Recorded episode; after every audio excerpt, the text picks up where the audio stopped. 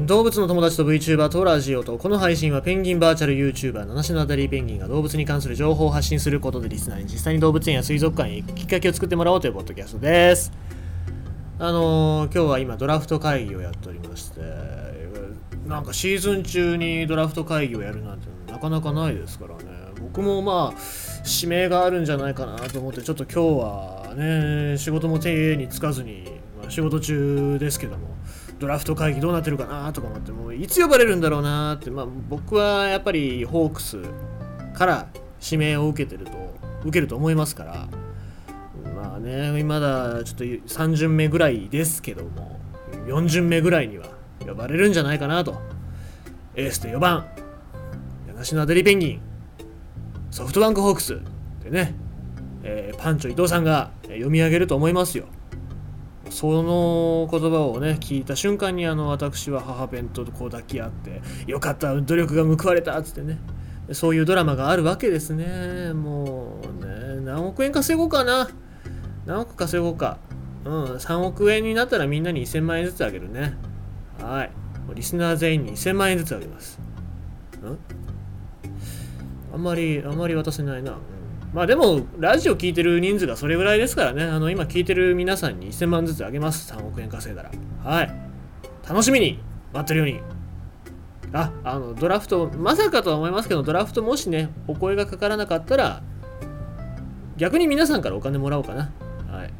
その時はよろしくお願いします。どうせ貧乏だから。はい。まあ、夢なんか見てないで話をしましょう。さて、えー、ちょっとね、えーいいニュース。いいニュースなのかどうか分かんないけどもニュース持ってきましたよ。オス同士のペンギンカップルメス同士のカップルから巣ごと卵を盗むオランダ動物園ですね。えー、ゲイのペンギンカップルがレズビアンカップルから卵を盗むという事案が起きたと。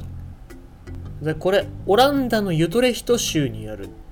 ディーレンパーク。ディーレンパーク動物園には有名なペンケープペンギンのカップルがいると。でこのカップルっていうのがオス同士のゲイカップルなんですけども昨年の11月にまあ前科があるんですね。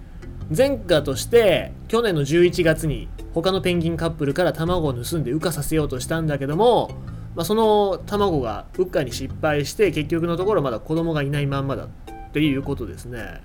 えーまあ、このペンギンカップルの絆っていうのはま強くて、まあ、今年もずっとそうやって付き合い続けてるわけなんですけどもえー、今度は卵を数ごと奪い取ってしまったということで、えーまあ、この動物園のペンギンの飼育員さんが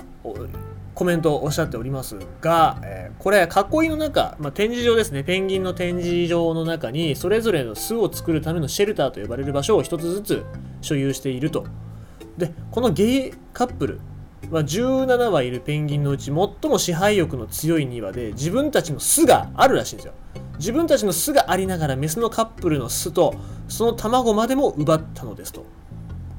ですが、えーまあ、皆様お分かりの通り、え、今回の卵っていうのはメス同士の卵なので受精していない可能性が高く孵化しない確率が高いというわけでございますね。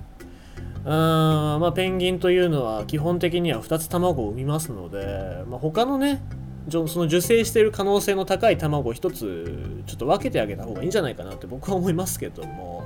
えー、もうこのドロスさんによると飼育員さんのドロスさんによるとペンギンの繁殖回数は年に2回ゲイカップルに巣まで奪われてしまったメスのカップルは間もなく新しい巣作りをするだろうと予測されるということでまあ奪われても作り直しますから愛があればねパートナーがいればいくらでも巣なんて作り直せますからいいんですけどもまあこのゲイカップルっていうのはトップなんでしょうね。どういうねその社会構成この動物園の中ではこう社会構成になってるのかってちょっと気になり気になりますけどまあやっぱりその少数派少数派っていうのは遺伝的なメリットもありますし種を存続させるための、多様性の一つでありますので、まあ、どういう、えー、もし子供が育てることができたんだったらどういう子育てをするのかなっていうのは僕はすごく気になってますしペンギンのね同性カップルっていうのはよくまあ、注目いろんな人からペンギンの同性カップルっていうのは注目されますからね、えー、まあれも言いましたけどもタンタンタンゴはパパ2人っていうヒゲペンギンの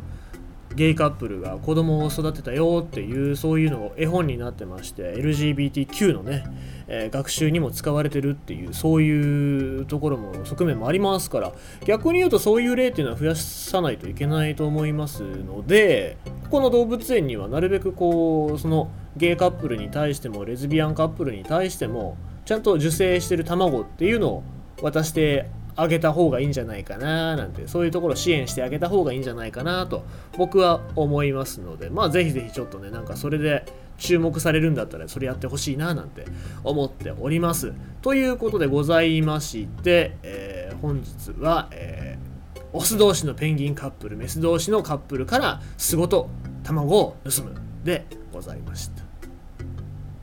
そろそろ呼ばれるかな。あの電話がかかってくる。工藤監督から電話かかってくると思いますのでね、えー、待っときたいと思います。